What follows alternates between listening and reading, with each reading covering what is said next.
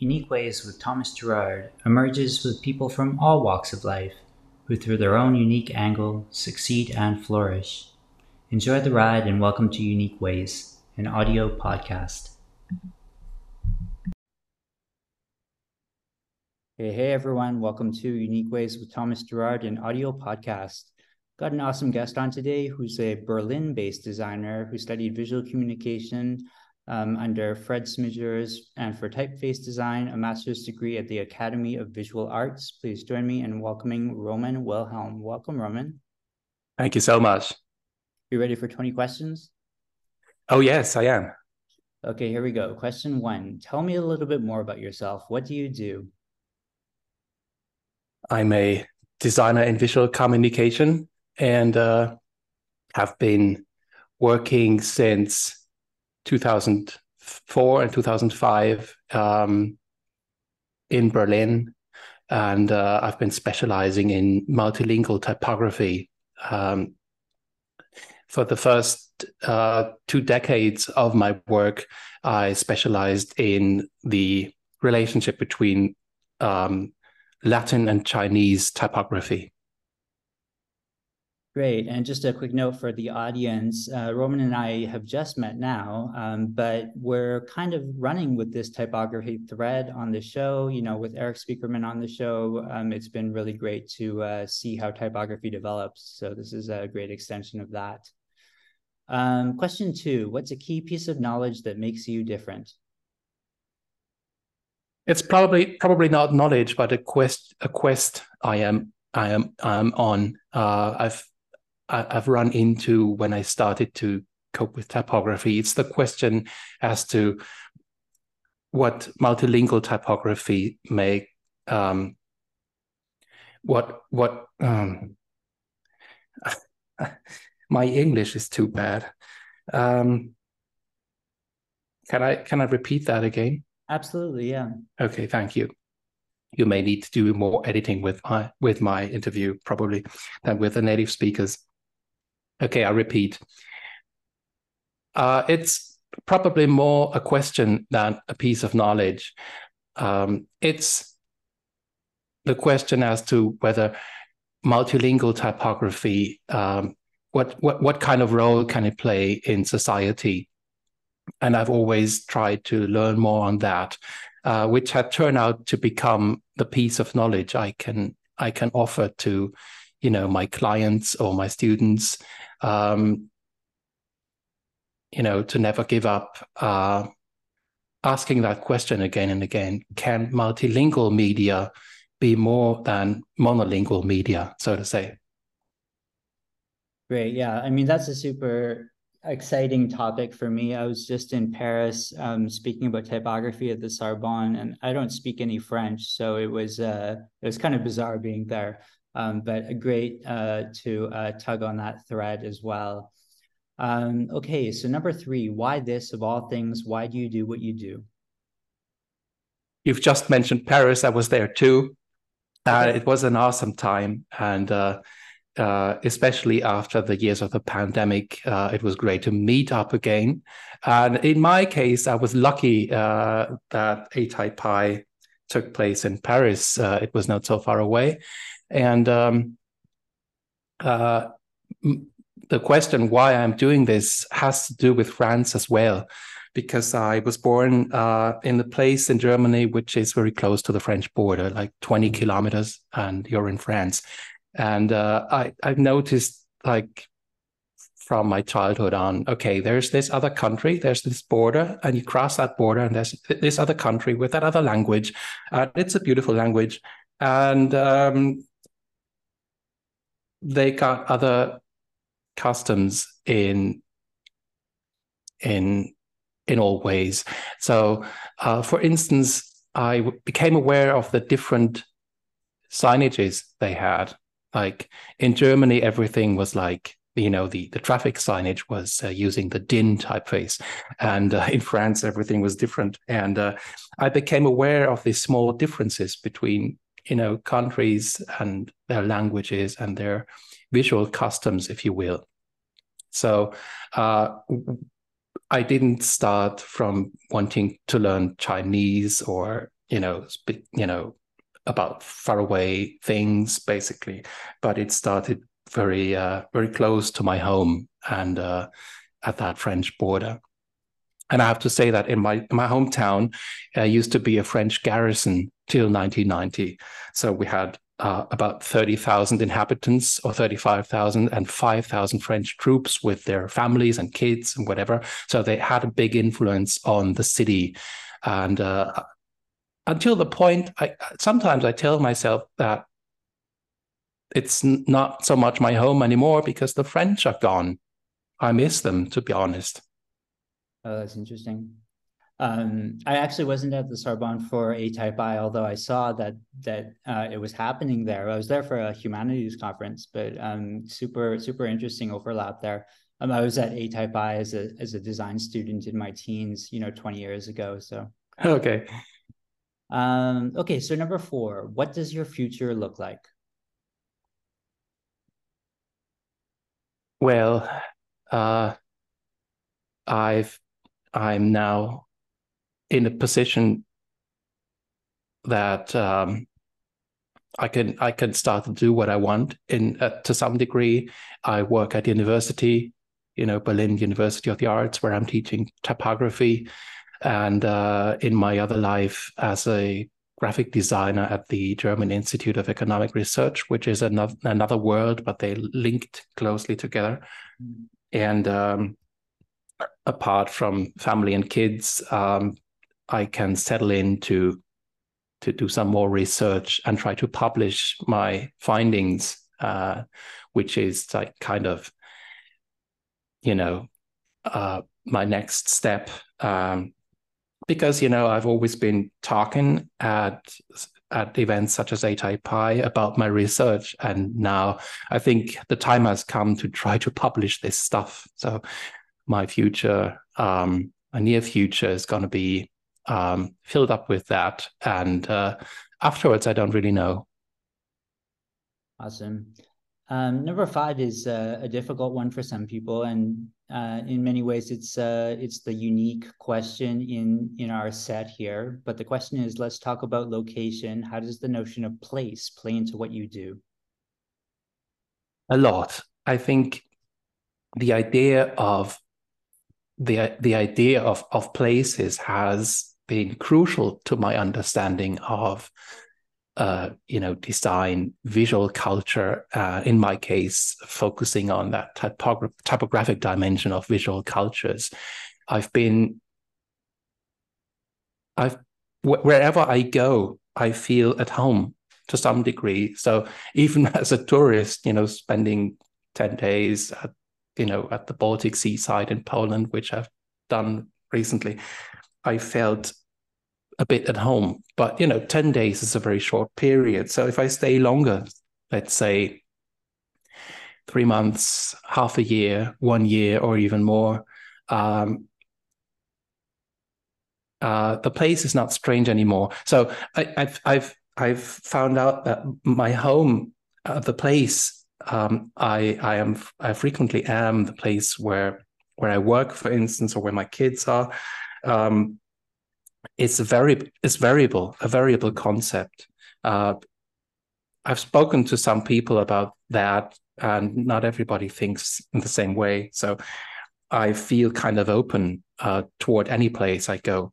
And you know, now with family and kids, I cannot spend so long in other places, but I've done that before. So, for instance, when I was in Hong Kong in 2015 for two months as an artist in residence at the uh, Baptist University uh, Academy of Visual Arts, I I found myself there just alone in that studio they gave to me for the time and uh, no other job than just doing this artist in residence project. I found I found myself digging in that visual culture in Hong Kong, especially after the uh, after the democracy protests in 2014, which I had to somehow cover, which I had to somehow mention because um, I couldn't just be in Hong Kong without, you know, without mentioning that. I didn't know how, so I um, I ended up doing research on the local, the local aspect of typography in Hong Kong's visual culture, and um, ended up doing that typeface I call the Hong Kong street face, which is uh, you know inspired by the by the uh, what they call road road markings, the the the type on the asphalt for the cars. You know what I mean? Mm-hmm. And uh, I was I was inspired by that because it symbolized to me something very local, uh, something that's on the streets, something something that the protest, protesters had had walked upon or camped upon, and uh, uh, you know, and, and a visual element you rarely find somewhere else, or, or or almost never.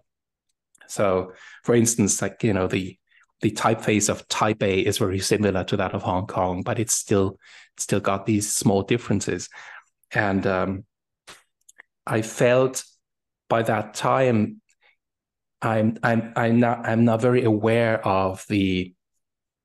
I'm I'm I'm looking for the local aspects wherever I am in typography. I want to I want to find out what makes a place tick in a way.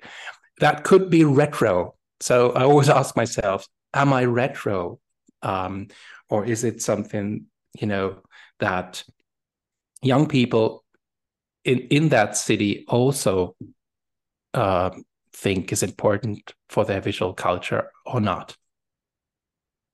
Nice, I like that. Um, at this point, I can't not mention my good friend and previous guest, Keith Tam, who's based in Hong Kong and uh, and does great typography work there. You you perhaps know that name. Um, oh yes, I do. He's one of my oldest friends uh, in in in China in general. Uh, we met. Um, I, I, I wrote him an email in 2003 uh, when I was like trying to enter this universe of Chinese typography and had so many questions about fonts, like which, what font to use and whatever.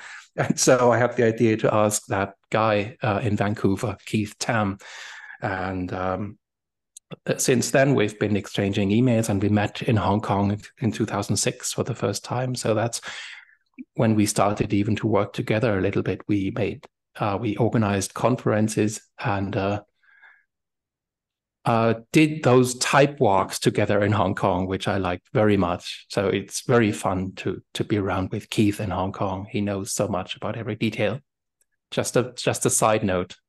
Yeah, Keith's fantastic. I uh, I kept running into him. I was I was in Reading and and met him at an English pub. Um, he actually taught me fourth year typography 20 years ago at Emily Carr. And uh, I also saw him at PolyU in, in Hong Kong years ago. Um, very good friend. Um, okay, so number six, if you had to start from scratch, what advice would you give your former younger self? to, to to to start from scratch if you feel if you feel like it or if if there's a need to um i i have these like i i, I had these moments uh when i thought okay my road is ending in a way. Like i i for instance i had i, I lost a, a job because um i had that wonderful part-time job uh, in berlin um with that focus on Chinese German, you know, communications, and I was doing all that Chinese German or English typography for you know representing the city of Berlin, Berlin Tourism Board, and and, and things like that, and it was wonderful. But then my my Chinese my boss, who was actually a Chinese, uh, became more and more sick. She had um, problems with the eyes, and uh, it became apparent that she could not carry this on and I had to cancel, you know, I had to quit this job. So um, I applied for a new job and ran into something totally different. It was that, you know, where I still am at the German Institute of Economic Research, which was totally unmultilingual and you know there was no relationship to to China or you know even let alone other countries and um, their research focuses on Germany. So I felt a little alone and asked myself all the time, is it over? Um, did I did I make a big mistake? And uh, so uh, it took me a while to realize I had to restart this from scratch and find a new way to express myself and in in in a way to continue what I was doing before. So it was um, a difficult time, and uh, it took actually a while till I got the chance to to get that job here at Berlin University of the Arts, and I could go there. I could go, you know, have a meeting with my boss and tell her, you know, I have this opportunity. Can I reduce my hours? And and it's like that how it works. So they normally they would have said no, but in that case they said yes. So I I squeezed out some time to do what I to do what I actually wanted, and uh, I think I can encourage everybody by you know not you know being patient. If if things go wrong in in a way, there's always a big chance um, to for, for you to you know to um, to reshape um, to to reshape um, your vision of what you're doing, and uh, it's uh, sometimes painful, but it's very important. And another note: um, I'm such a clumsy person, and I'm I'm so bad in uh, organizing myself. So when my laptop got stolen once, I didn't. I, I had backup for all my files, uh, for all my client work. Everything was there, and there was not a big big problem apart from the laptop being gone. Uh, until I noticed that the font family I've been working at for years, it didn't have a backup, and I had to restart, you know, from scratch or literally from the lowercase i, and uh, which is what I did. So in the end, the font looked better because I had I was forced to redo everything, and uh, so it's the only thing I can tell you. Um, there's always a chance in when you lose something to to to you know. Do it again and uh, sometimes it's better sometimes it's worse. So um, but do take that chance you know you and i we have to uh, we have to approach keith he's got a podcast of his own now called uh, visible signs invisible designs um, and uh, yeah, I was on that show. He uh, he does a great job of uh, of guiding you through uh, his way of thinking and his way of uh, speaking. So that's a good one. That would be a good one for you.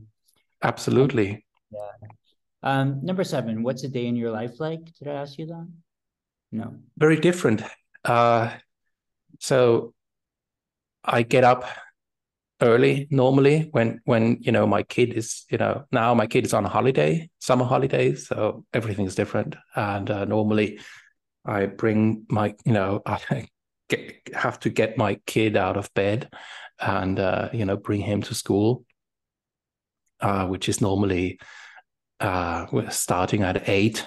And uh, so i'm free afterwards to you know to to do my job and um, either go to the um, you know ride a bicycle to the um, Institute of uh, you know Insti- German Institute Institute of Economic Research uh, on Mondays or Tuesdays, and um, with, where I work in the office um, after such a long time of home office uh, during the pandemic. Um, I've I've always enjoyed working at home, basically, um, until the pandemic came and I was forced to. So right now, I find myself being happy in that office with my colleagues. Uh, you know, um, which has advantages too. So I'm I'm actually fine with everything now. The the focus lies on uh, being present uh, with me, and um, we have meetings. Uh, you know, like like in in in many other jobs and uh, i'm either caring you know i'm either producing infographics for our key publication which is called the uh, the DIW Wochenbericht or the weekly report which has been around since 1929 and run through all the printing techniques which is interesting from letterpress to phototype uh, you know till the digital age where we're producing a magazine in you know print and web format. So um, I'm in you know I'm producing this this magazine in a way with my colleagues together and uh, making these infographics. And uh, so this is you know the one, one side of my daily job. And uh, if it's a Wednesday, Thursday, or Friday, normally I go to the to, to Berlin University of the Arts, and in and uh, you know either be in my office, teach my students, or take care of our letterpress studio, which we have here. Uh, a lot a lot of things to do all the, all the time. So right now, for instance, I have to organize a takeover. Um, so we're purchasing uh, some uh, some uh, Leipzig Antiqua um, lead type from the Potsdam University of Applied Sciences. So we're trying to exchange a bit uh, among letterpress studios around uh, who needs what and uh, try to try in, in my case i'm trying to um, to improve the situation in our little workshop. We got some donations from Spiekermann um, for instance and uh, but we need more type. So um, we're now negotiating with that, you know, University of Applied Sciences in Potsdam as to whether we can get that originally packaged Leipzig Antiqua, mm-hmm. um, never used. So it would become our first serif font family we'd have at hand in several sizes, you know, and uh, not just 24 point Helvetica and um, 36 point Helvetica bold. So that's the situation we're in now. We don't have a family at hand. And yeah, that's the next the next thing to do. On the other hand, we're publishing a book on um, the local aspects of typography, as you mentioned.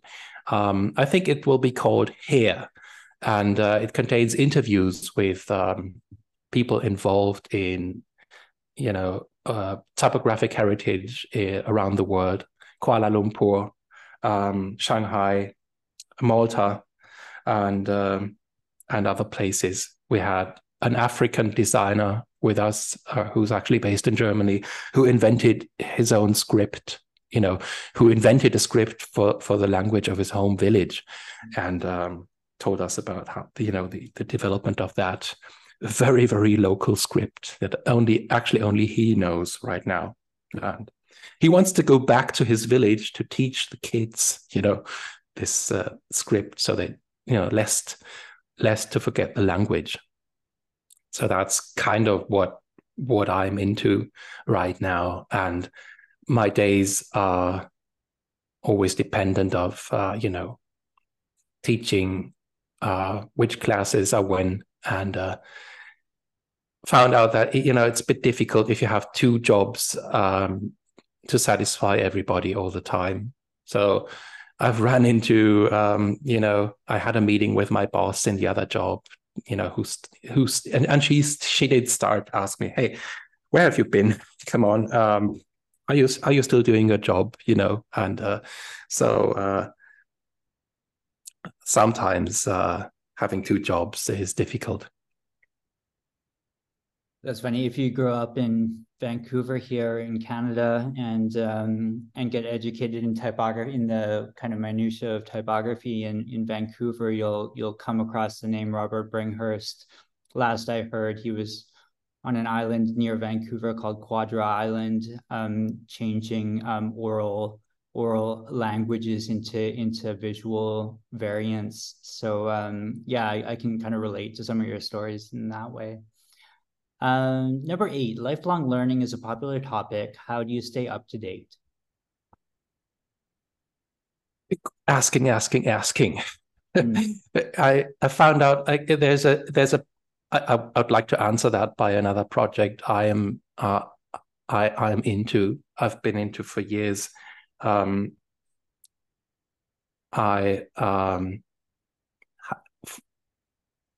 in in my other job uh, that you know that's the value of my other job. It has it has on my life. It has to my life. Um, uh, i'm surrounded by scientists you know economists. And uh, i've noticed you know these are people who who try to you know obviously ask questions all the time uh, their research questions. And um, try try to answer them and try to discuss these answers and share them. So they could be uh, proven or falsified and uh, you know they voluntarily enter that discussion which is what I appreciate very much. So, in in case you have a finding and you you publish that finding and you ask the others what they think about it, and uh, so everything is you know uh, part of a debate, and this debate is accessible for everybody or almost everybody. So. Uh, I, have I've always appreciated that and wanted to, you know, wanted wanted it to be part of my life. So this lifelong learning has a literal value for me because I, I wasn't able at some point to enter that, you know, PhD universe. I I was working. I tried to. I had a. I had a um, a place uh, actually in Braunschweig, Germany, where I was able to to enter a PhD or doctoral program, but that somehow didn't materialize because uh, the uh, the organizational structure of that university was changing exactly at that time. So I had uh, strong difficulties in continuing this path. Uh, another one who did was actually Dan Reynolds, if you know him. He uh, managed to finish his PhD over there. Anyway, I didn't. So I had to ask myself, how do I get this uh, lifelong learning into my life and, uh, you know, stay up to date, as you say. So I I I can say that this uh, this job at that economic institute is kind of my university uh, because I'm talking and exchanging with scientists every day when we have to find ways solutions for the for for the infographics I have to make. So it's not like a top down process. Uh, you do that and make it nice. It's not that. So we're discussing a lot of content how to make the graphics tick, how to make them, how to make the the key uh, uh, content stick out, and uh, how to communicate well what they want to say. So it's it's a very context and content based work apart from the actual questions of design on top of that. So my experience is that you know these people are normally not top down. They don't tell me what I have to do. They're not arrogant. They're they they're face to face on you know eye eye to eye level, if I may say so, and we're discussing you know aspects of of these graphics. And I found out you know a lot of people among them can deal very well with images. They know a lot partly a lot about visual communication and you know the psychology of of graphics and you know symbol sim, symbolism and uh, you know what what certain symbols could mean and what do they mean in their community in their community etc so i've made very good experiences in working together with scientists so and on an eye to eye level and i appreciate and respect that so much i it became part of my, you know, part of my uh, lifelong learning. So I was, um, as I mentioned before, I had a project I wanted to to do, um, which is a, a cuneiform font. Mm. Um, as you know, a very strange thing to to uh, you know in, in modern day life cuneiform a dead script uh, i was always uh, i always had a crush on that since my childhood and i wanted to find a way to you know to to make it part of my life at least a little bit so the obvious choice was making a font and um, driven by that spirit um, of asking questions all the time i started to get into exchange with the uh, scientific community dealing with uh, this ancient script the uh, the various um, seminars of ancient Oriental studies in universities through Germany or Europe. And I was um, blunt enough to ask them, um, I'm doing this, I'm, I'm trying to get into this, uh, but I want to make it usable. What what is there what, what, advice could you give me? Um, what is exactly what you need for your community? Uh, is there anything i could do for you? And you know driven by the spirit of you know contributing and doing kind of service uh, for, for the community in order to understand what they need. And and some of them did answer and i'm still in exchange with them and uh, the project has de- evolved in a way i would have never imagined before so um, for instance we're working on an input method for cuneiform uh, web based. So it's something we need to tackle. And uh, uh, the font is developing in a way I would have never. I would have never imagined before because they tell me exactly what they what they would like to have, and it's much. It's a long list of things. I've, I would have never expected that. So um, it's good to ask and uh, see your project or your your ideas changing with that. And um, this year, it, it had a, a, very special moment, uh, just like last month, um, when I um, like first I had the idea to uh, to propose. Uh, I, I, asked the professor in Göttingen University um, who uh, whether whether she could squeeze out and you know squeeze out some time, maybe an hour. I could come over and ask her directly um, you know talk to her and you know exchange a bit on the on on the requirements uh, she would you know she would like to see with that project um, and uh, what what what could I improve and you know speak about the timeline whatever so I just proposed I could come over for an hour and uh, we could exchange and maybe some of your colleagues could be around if, if they have time I'm very humble you know and um, uh, so that's what I proposed, and it the answer was okay. Uh, why not? You know, you, you could you could come around um, during our you know our summer celebration. How do you how do you call that summer? Um, you know, little gathering they they were planning for July, and uh, you know hold a talk about your project uh, for us. I was very flattered by that. It was the first time, literally, in my life to be outside the design bubble. Mm. I, I, whenever I have had talks or workshops or whatever, I was well inside my comfort zone. And this time, uh, I just actually noticed uh, it was my first time outside that, and I, I was very humble. And um, but uh, it turned out they they appreciated what I said, so it, we had a wonderful day uh, with specialists in ancient Oriental studies, they could read cuneiform fluently, and you know, it was like dream come true actually. So it it all happened because I was continuously asking questions, mm. which is part of my lifelong learning. If you don't ask, nobody's gonna try to answer. That's fantastic. I I had a response, but I've forgotten it. That was uh, such a great answer. um, okay, uh, number nine, almost halfway here. What tools do you use? Are you a digital nomad? Kind of yes, kind of no. Um, I, would say I'm a nomad. Uh, although now I'm stuck home with the family, which is a different, uh, you know, it's it's just uh, the way things are, and that's great.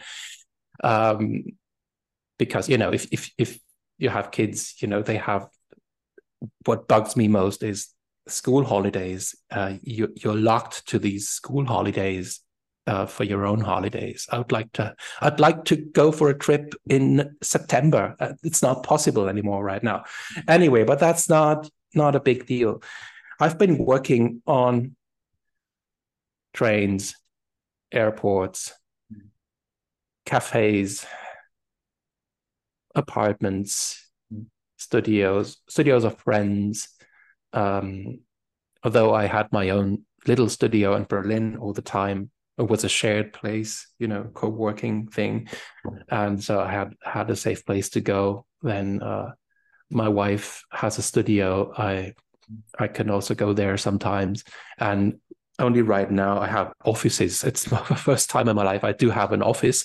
Mm which is where I'm sitting right now at the university, or uh, in in my other job, it's at the institute. Of course, it's a real office, so it was kind of new to me to have my own office, and uh, I had to adapt to that much more than the actual idea to work wherever I could. So, of course, I carried. I I, I always work on. I'm a laptop guy.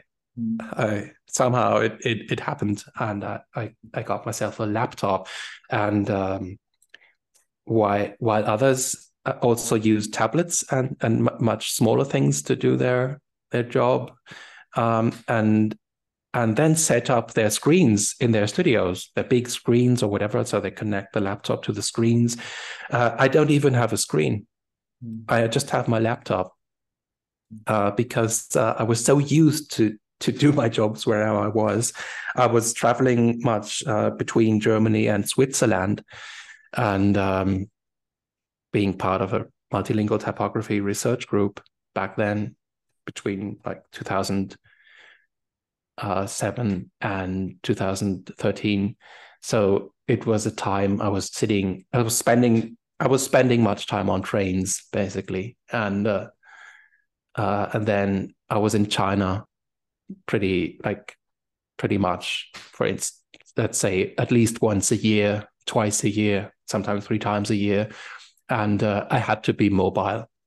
Mm. and uh, but yet my uh, my artistic let's say my, my, my design and typography um, is uh, is also much linked to calligraphy and um, at illustration. I was a a hand drawing nerd, uh, which anyway, I guess is, I still am. But uh, due to my new job, uh, I was kind of forced to to to work with vectors because otherwise the files would be too large. Anyway, I I, lo- I love to use the digital context and in a, in a very simple way.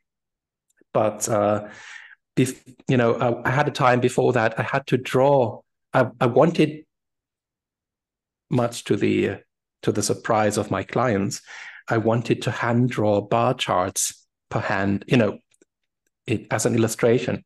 And when they changed the the data, uh, like let's say they had I had new figures coming in for that bar chart, I had to change the drawing.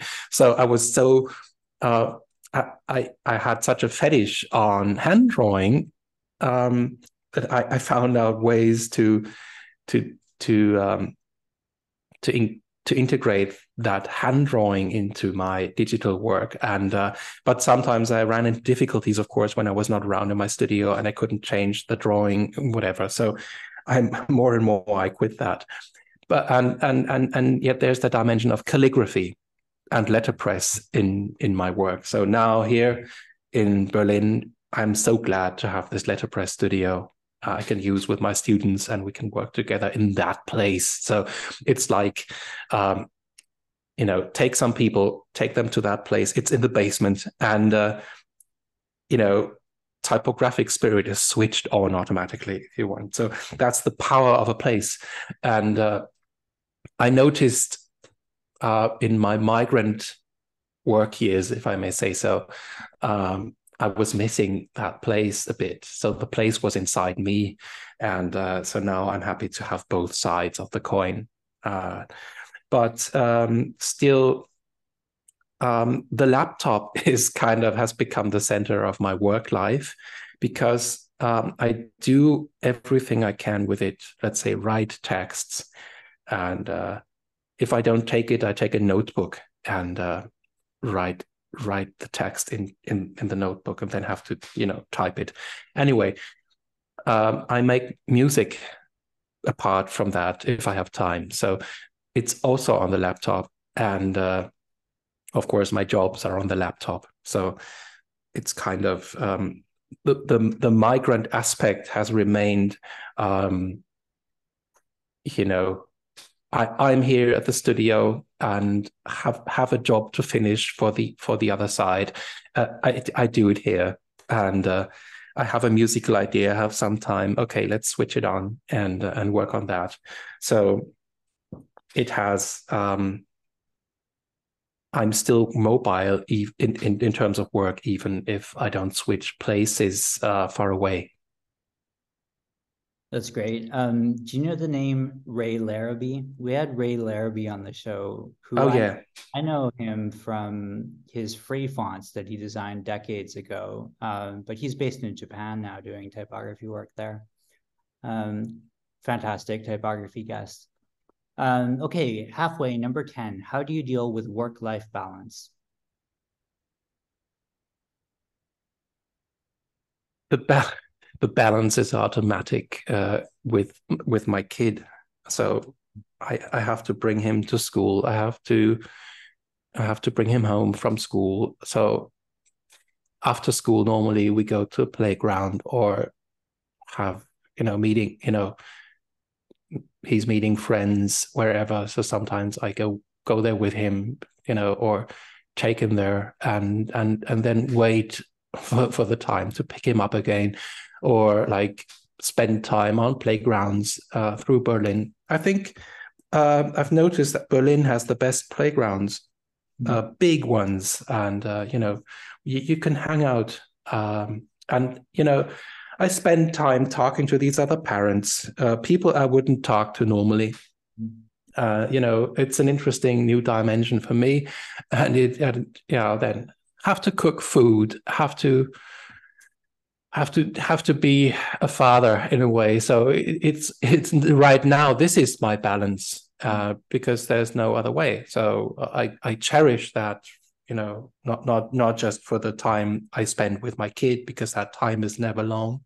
Um, he's seven year years now, so let's let's let's you know let's call it another five years, and he he would not want me to be around on the playground anymore. So it's a short period of luck. And uh, I, beside that, I also take it as a as a as a, as a strong invitation for that work life balance. So, um, although it uh, decreases my mobility, of course, um, I'm very happy to to have that opportunity to be, so to say, to be forced to relax in a way. And I've I've used these opportunities to think about my stuff, and uh, so this is right now. And before that, before I had a kid, um,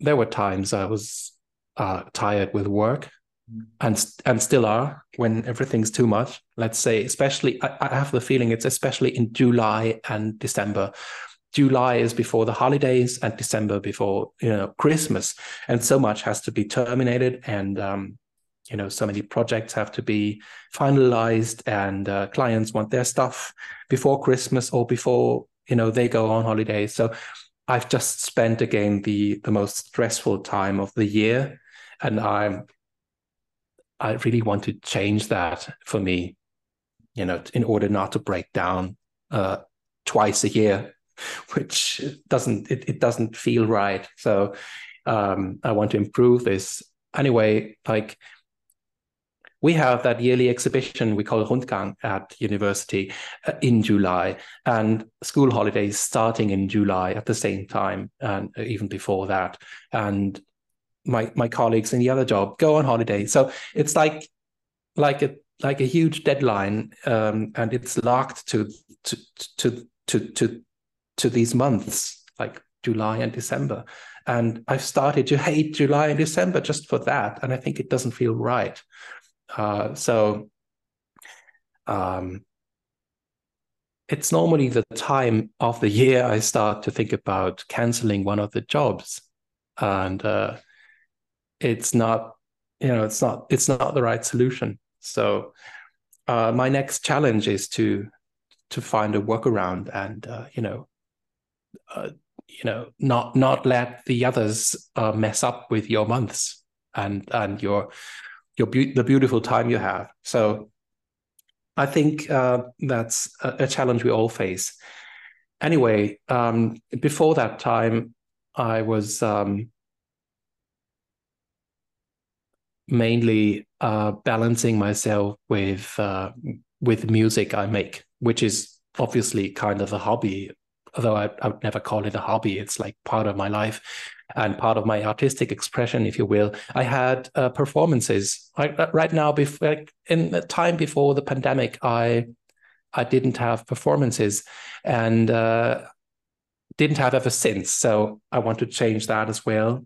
Have some small performances again in Berlin, in some pubs or whatever. I was doing music for uh, making music for for art openings and uh, uh, my wife's an artist, and uh, sometimes they invited me to, you know, perform at their openings, and uh, it was a kind of um, thing I grew into this um, art art opening music, if you want, and uh, I want to um, get back to that. And uh, yeah, it, that the music gives me um, a strong balance, a, a, strong sense of balance. If I don't have it, I don't feel balanced.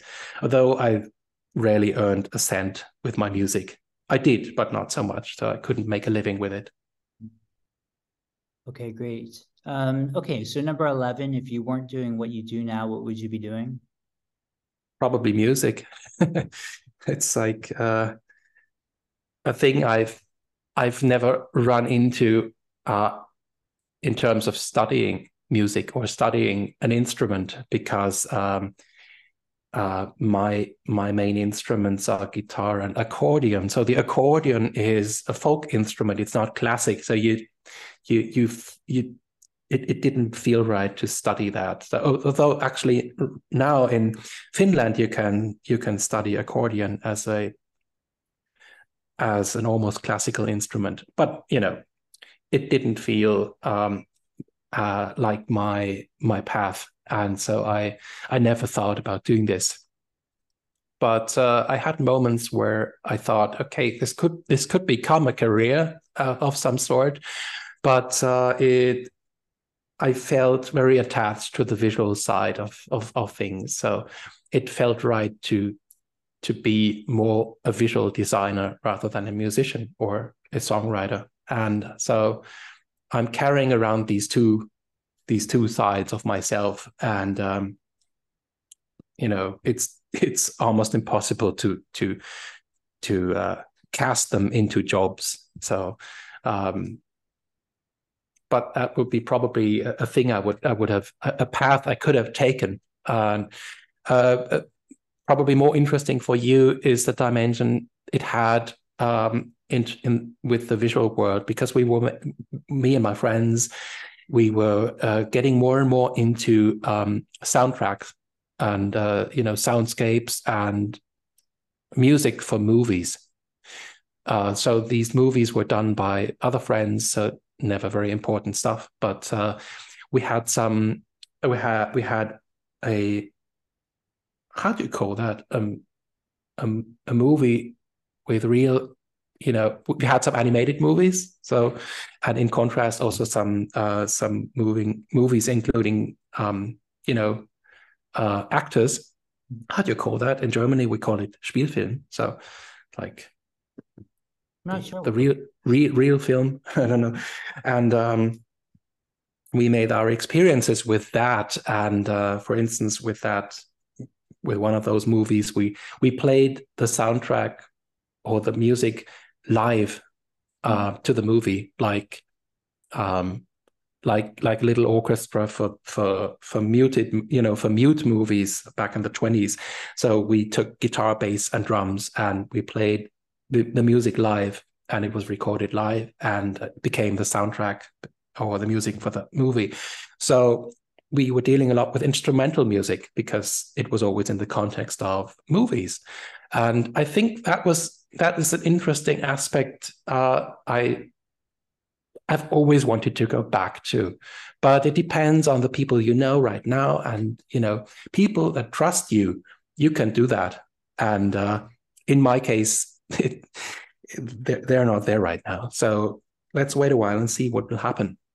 But I've always I've always felt very happy with the the universe emerging from music and visual uh, visual art or design coming together. It's always fascinated me. And uh, as you've as you've heard even in my typogra- typographic thinking the language is of crucial importance and the language is a thing you hear as well it's an audio it's uh, it's somehow of course related to music as well so that's how i tick i cannot divide between the two although in my jobs, of course, I do. Well, it's so interesting, right? Because if you think of it as a balance, then balancing the art of the visual with balancing the art of music. So you're kind of balancing arts all the time. Yes, but you need to be you need to make sure it's a mistake I've often made, and I've, found myself becoming aware of that in recent years. Mm-hmm. You should not uh, like uh, overwhelm people with all your ideas and hey come on I, I i'm also a musician let's let's let's do something about let, let's do a musical project or um you know speaking of musicians hey i have that visual idea. Uh, i'm a designer. Let's work on that. So i've i've made the experience like okay i better do it and stay calm apart from you know telling everybody what i could do. It can be annoying. So um I've become very patient and very timid, uh, in not in a negative way, hopefully, but um, you know, don't bug the people with all your ideas too much. You know, sometimes you need to do them and you need to show them, hey, this is what I've done. So sometimes I'm uh, this is why why my my my things take take longer sometimes because I want to wait um, for the right moment, you know, to to show this stuff to the others and uh, have some conclusive, um, you know, something conclusive to show and to share, which is much better. Well, it's super interesting, right? We had John Maeda on the show, and you know, he does stuff with code, and he does stuff with with writing, and he does stuff um, you know with with speaking and and all of these kind of um, non-tangible things and you, it's super interesting what you're saying that the kind of the making has to have this kind of physicality to it um, okay so number 12 what would you not like to do with your career advertising for products i don't appreciate mm which is of course a difficult one mm. because I've had this dilemma. I was mainly doing advertising for culture, mm. which is uh, an advertising I, you know, a kind of advertising I I was appreciating because if you advertise for culture, um, you know,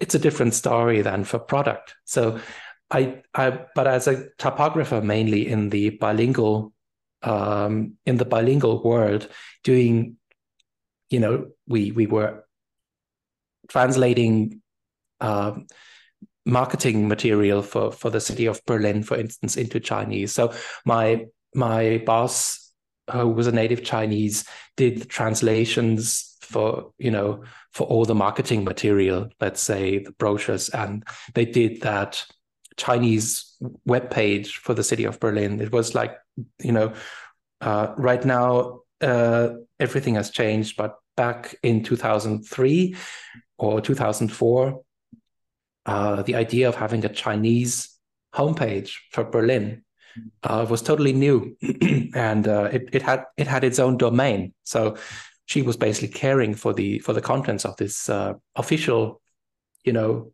web page of Berlin I think it's unconceivable now, but uh, back then uh, it was adventurous, if I may say so.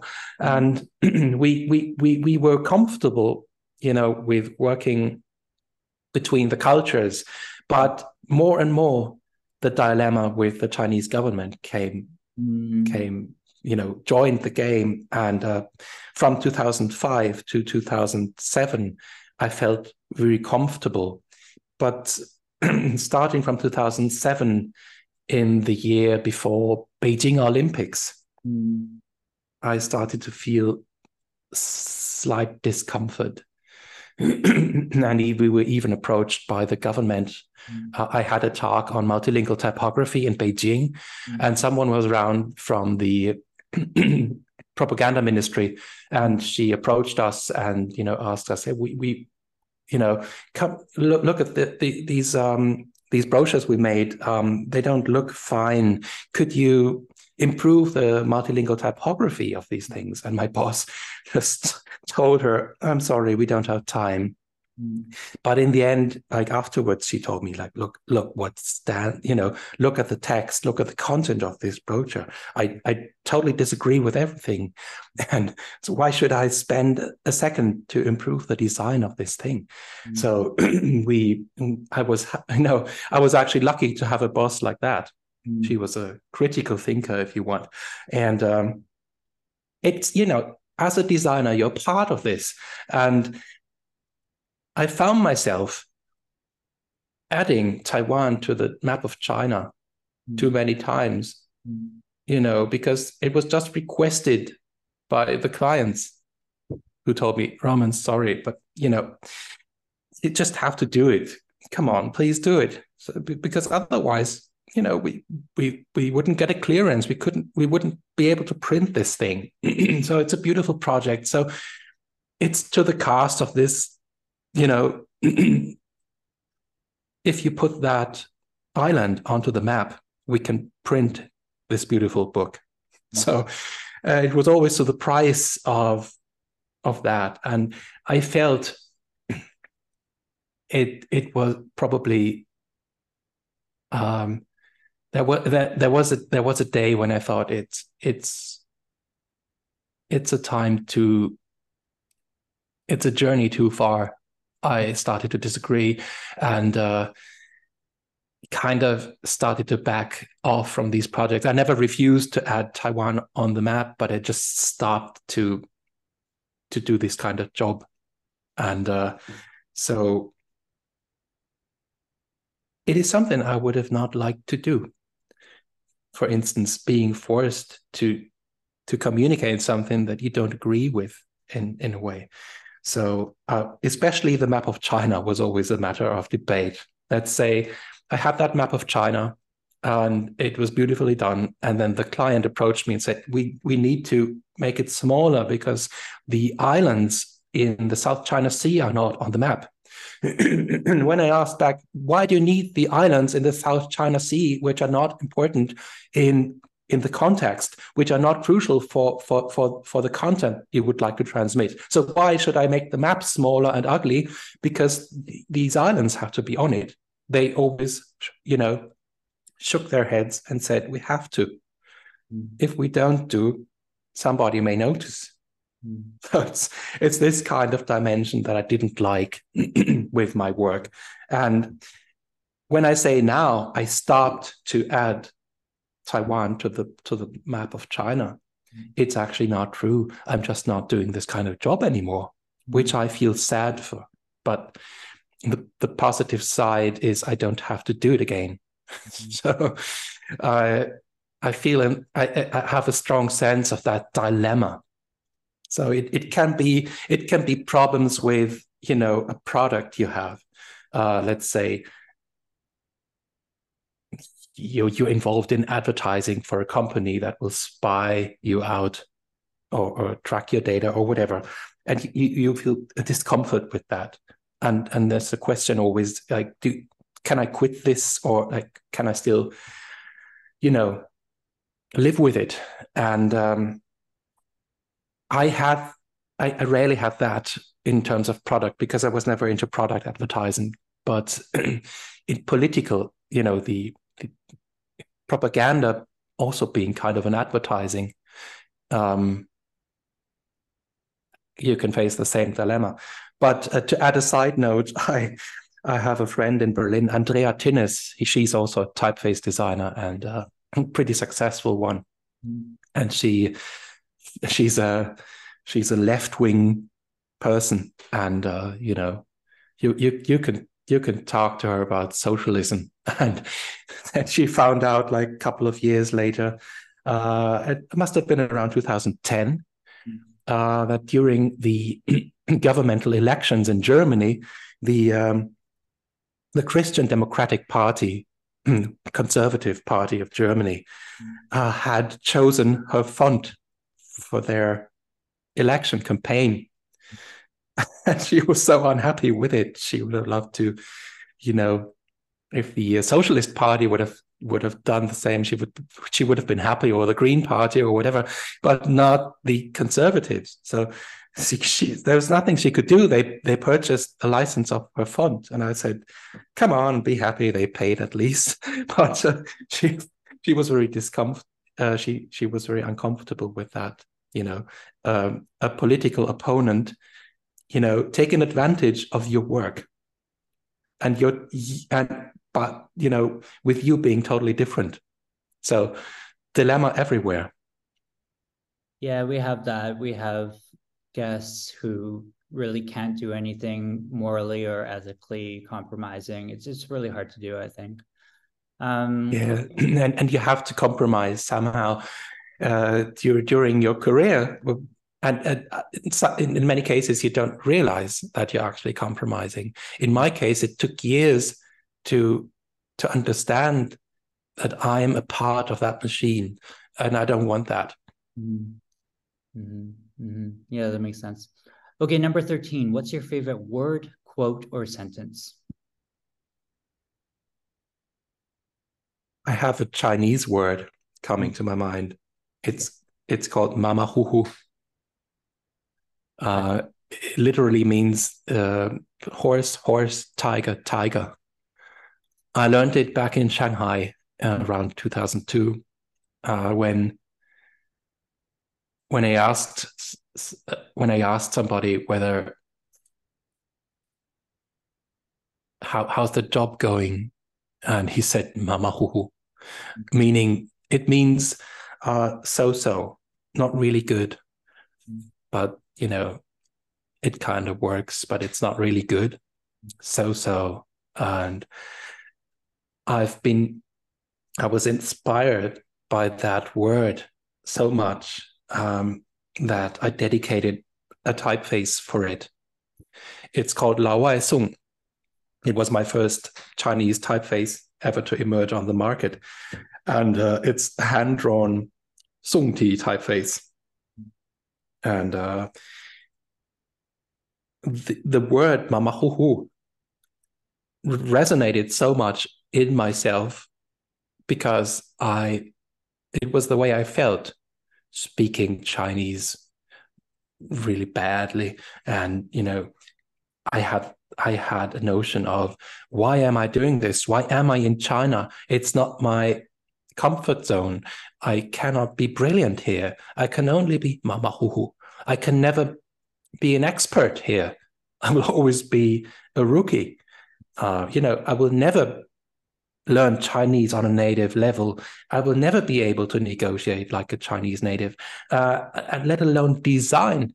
I will never be able to be brilliant as a designer when I'm here. So why am I doing this? And the answer was, I feel mamahuhu anywhere. And uh, so that helped me to understand myself better because actually I was always taking decisions that didn't make sense so I want to become a typographer. Why do I go to China? I I want to become a graphic designer. Why am I learning Chinese? Why am I learning Arabic? Uh, why am I doing all these things? And um, it was because um, it, it was that word coming out of my colleague's mouth that made it tick into place because I noticed that being imperfect and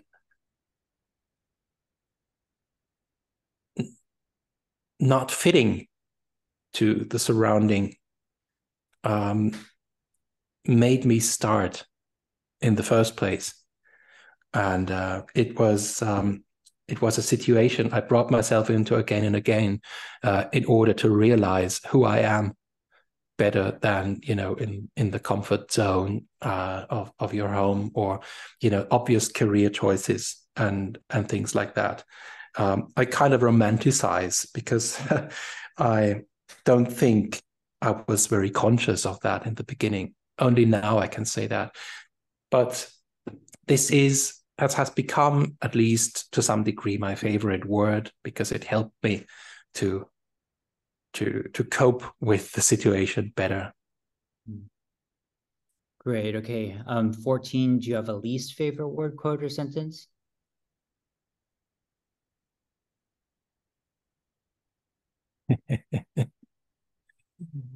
um,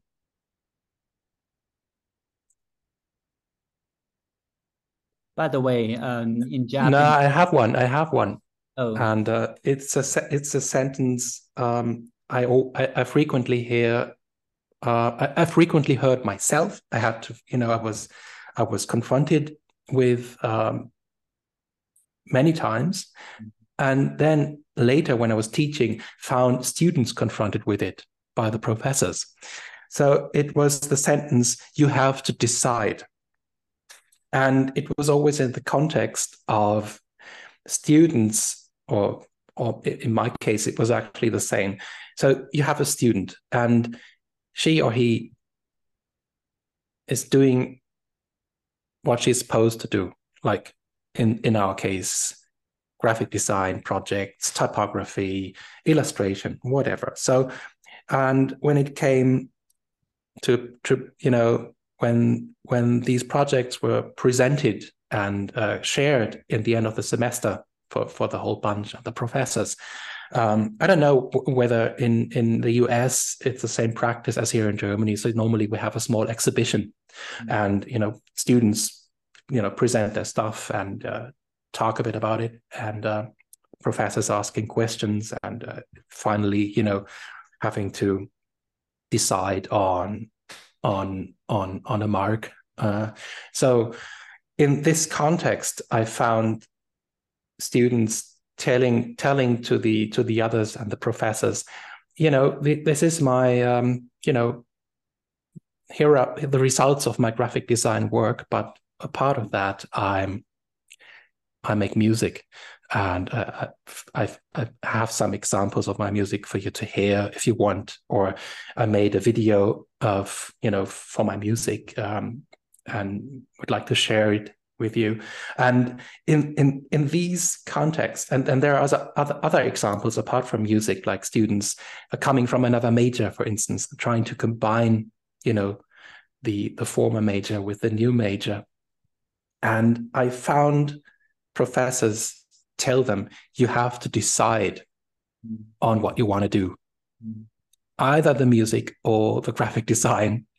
And normally uh, it was me who like the damage was done i felt but uh, i always you know approached the students after the presentations after the sharing told them silently never decide don't do it because i think it's not something up to people in higher position to say that to anybody so and it, it, resonated with me because I was confronted with that myself, being you know in, in, into music and into design, and always having to justify why am I doing this? Why am I spending you know part of my time with doing something else? And I would like to, to some degree, always encourage people to sort that out somewhere else and not in university, mm-hmm. uh, and not in the context of you know we're all I, I felt pushed to to exclusively do and spend all the time of my life doing just one thing. But i couldn't change myself. So and i was kind of blunt just continuing. I can do it because i i don't know uh, i i found a way to answer back rudely but other people are not as blunt as me so they would be more sensitive and uh, probably stop, um, you know, uh, silencing that other side of themselves. And I feel worried about that. So the the idea of decision, um, deciding on on something you want to do, um, is sometimes productive and sometimes not so productive, and that's why I tend, you know, not to like to hear that. That makes sense. In my academic world, we have this word called polymath, which means having more than one deep specialty. It's a little bit different. Yeah. Renaissance man is more about deep specialties. Um, exactly. Uh, to, to, add a little thing, I've just noted in uh, Göttingen, where I was, uh, you know, uh, spending a day with the uh, at the seminar of ancient Oriental studies, I thought, okay, they're the nerds. They they read cuneiform. They they learn Akkadian and Sumerian, and they know everything about this this this this this ancient bubble, if I may call it like that. Mm. And uh, a part of that, I spoke to the students, and they told me, you know, one told me she was you know, also studying Japanese. besides. So they they all have their other words because they have to. You you cannot run into being an ancient Oriental uh, scholar or a scholar in ancient Oriental studies. There will be almost no job options. You have to do something else, and that uh, kind of resonated with me. Uh, so why keep on telling graphic designers to exclusively do that one thing? Mm-hmm of course, we have more job options than people in ancient Oriental studies, but it's still like a question um, I would like to ask all the time. Mm, it's a good one. Okay, number 15. If you had to pick one word to describe yourself, what word would you choose? A mess. Um, 16. What keeps you up at night?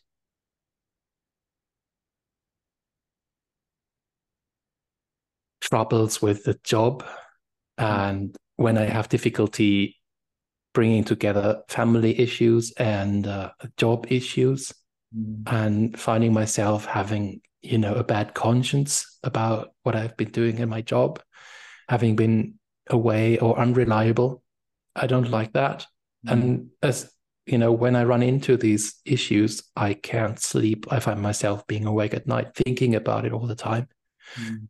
And um, during the pandemic, when I when everything was so dislocated, when when there was no sharing and no no exchange, uh, and and I was so little I, I was I was so alone in the family, if I may say that. I started to uh, become become it was it like in 2020 like the the um the news on on Hong Kong 2019 were rather fresh and I, I was like checking the news all the time what was like what what was going on in Hong Kong after the recent protests mm. and um, feeling more and more worried about like not not just about my friends such as Keith and and all the others. Um, what what are they doing? What how, how's their life? And what options do i have to exchange with them now that kept me awake at night as well?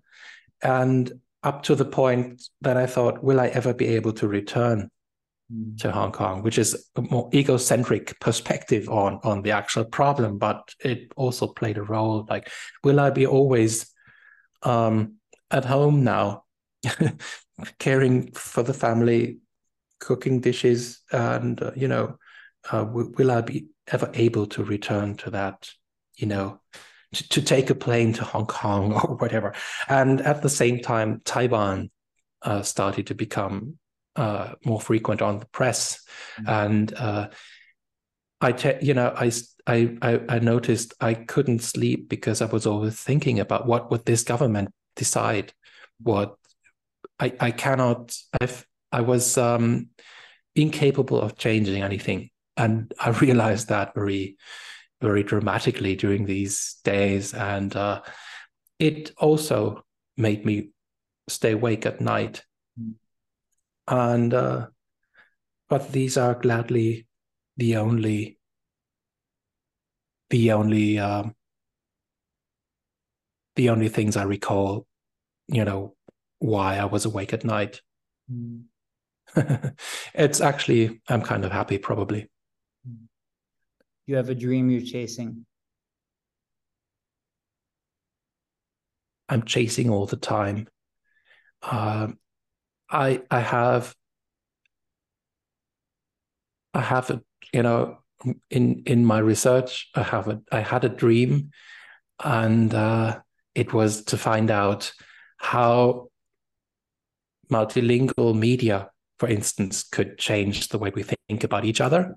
Mm. Uh, like, let's say, foreign cultures and, uh, you know, cultural exchange in in in a linguistic sense could as, as to whether that could improve um, our behavior to one another. Mm. In Germany, uh, we have such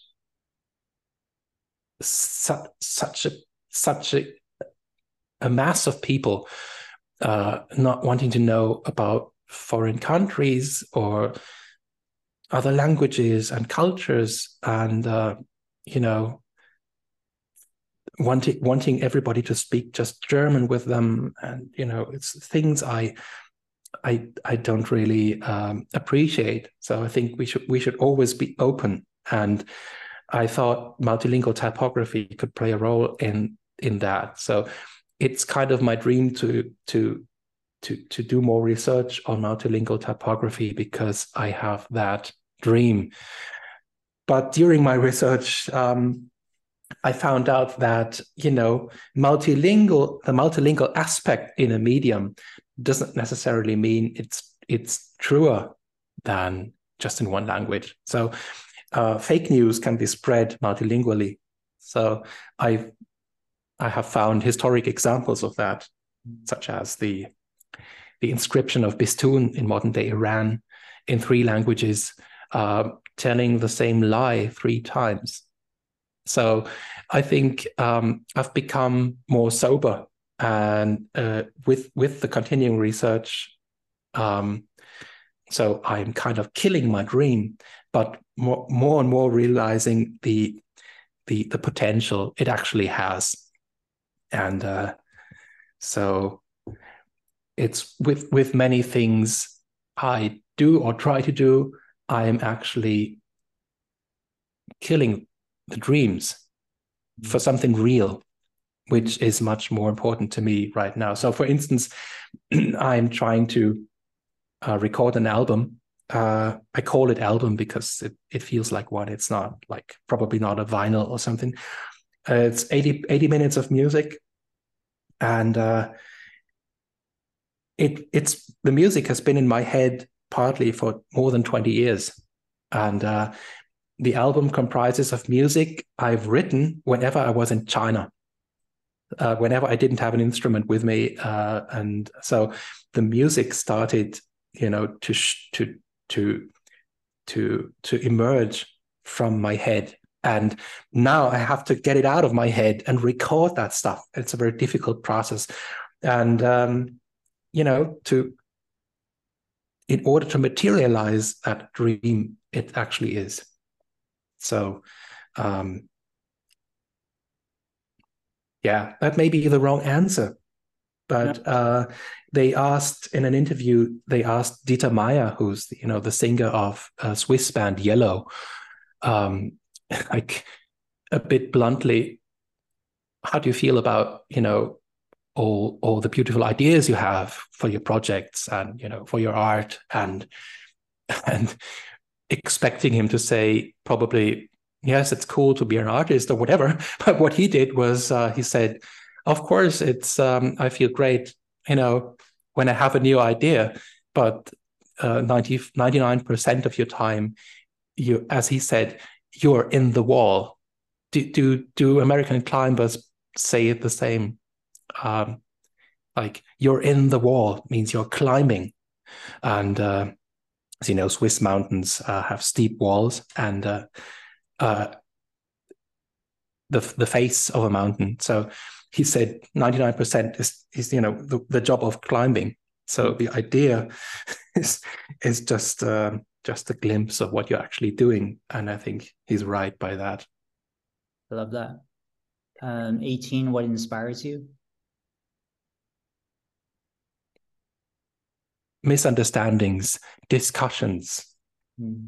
uh, things I actually hate. Um,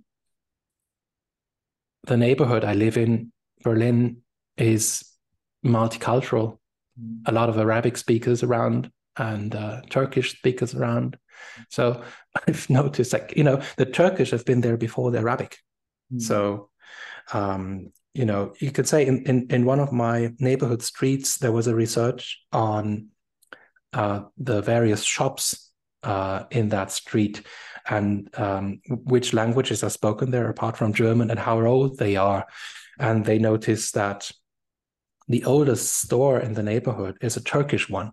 So you could speak of a traditional store, you know, not being German but Turkish. So it's become as far as that. So the Turkish community is well, very well rooted in the fabric of of this uh, neighborhood, and the Arabic speakers um, apparently, you know, they came later on. and I've noticed, for instance, you know, Turkish people complaining about the Arabic people and, you know, stating that they, they were rude and, you know, things like that. And I had to listen to that as a German while I while I hear other Germans, you know, um, being hostile to all of them, like not caring about are you Turkish or Arabic, you know, just they, they're foreigners. We, we don't like foreigners. So I, I I I live in that in that conflict in a way. Although I can cope very well with everybody, I, I learn some Arabic, you know, and I try to try to take it as a chance to continue, you know, my Arabic studies. And um, you know, my son was educated by Turkish, you know, people, and I I'm actually I'm very happy with that. But I see, but but the conflict I perceive, you know, with others, and some sometimes also including me, uh, it's it's what actually inspires me to to take it as a question uh, that we have to deal with probably, and uh, in in Germany, so many people have decided to just ignore the questions arising with intercultural uh, living together. Mm. And, uh, you know, it's got a beautiful side, but it's also a lot of conflict involved. Of course, it's not easy. Nobody said it would be easy. Mm. But um, right now, I found many normal people you know not not not necessarily well, well educated people but let, us let's, let's call them normal people average people mm. being so tired of you know of just people not not not exactly like them mm. and uh, I, I i fear that this development could could become more and more popular so mm. um I'm inspired by this multilingual issue, not just because I think it's a great typographic topic, but because of my deep worriedness in, you know, about German society mm. and uh, trying to, you know, contribute um, to to contradict to to that popular image that intercultural potential has to many people. Like they take our jobs they they take our apartments and you know these are myths that are more and more um, prominent in in the political debate in germany. And uh, i have to say i hate that so much. Mm. But uh, i see it as a chance of speaking up in a way so i'm dreaming of speaking to the bundestag but of course it will never emerge Nice. Last couple questions here. Any advice you'd like to share?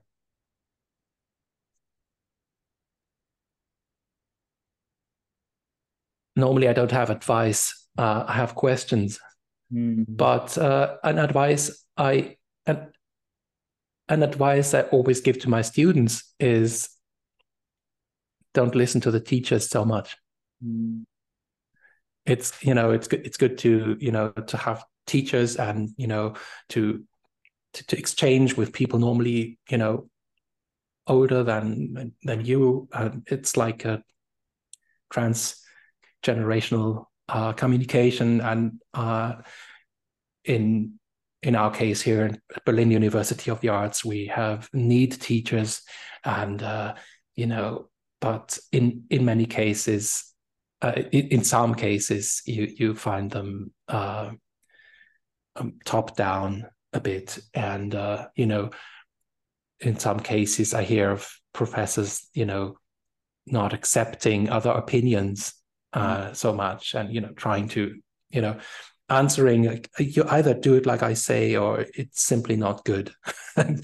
So normally these students come to me and ask me like what do i think? And uh, in, in many cases i just say don't it's it it's sometimes it's not possible to contradict directly although, although i think we should uh, contradict more and um, but what i can say for sure is in the end, it's up to you. And in the end, it's it's you who will emerge from this situation and not the professor. He will stay where he is and you will come out of this and uh, you will be in a different position. So why should you listen to him literally mm-hmm. and um, follow your intuition in a way? And it's more inspiring to all of us.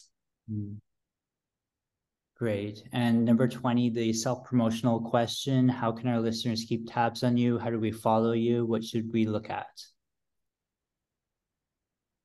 Thanks for that. Uh, so, I'm basically right now, I'm basically on Instagram, which is my most active place right now. Uh, my name is Roman Wilhelm, as far as I know. So you can find me on Instagram under roman.wilhelm, like the former German emperor, and uh, which is where I share my ideas and uh, you know pictures of typography and um, and all stuff I'm into. Um, apart from you know I'm renovating my homepage, which is totally old fashioned and out of date, and yeah, gotta got to do something about that. But I think Instagram will be the best place to to um, to find out when my new web page uh, will be ready. Mm. And uh, I'm also on LinkedIn and and uh, currently building up actually uh, a known homepage for the for the typography lab at Berlin University of the Arts, but that's going to take some time. And yeah, I, I, hope I hope to publish what we're doing um, in a better way. So right now, um, I'm sticking to Instagram. Great. Okay. Well, thank you so much, Roman. You know, it's so great to kind of extend this typography thread in this in this podcast. You know, calling out some of the key episodes. Erik Spiekermann, um, Ray Larabie was a good one, and Keith Tam as well, and and many others who who kind of continue to populate the uh, the show. Um, so glad you were here. Um, thank you so much for being on. Thank you so much. Okay. Thank thanks. you very much. If you like today's podcast, I encourage you to have a listen to other episodes. You can easily find them at uniqueways.ca or wherever you find podcasts. You can also find us on social media. And thank you. It's you that makes these great, and it's you who these are for. Stay tuned for more unique ways.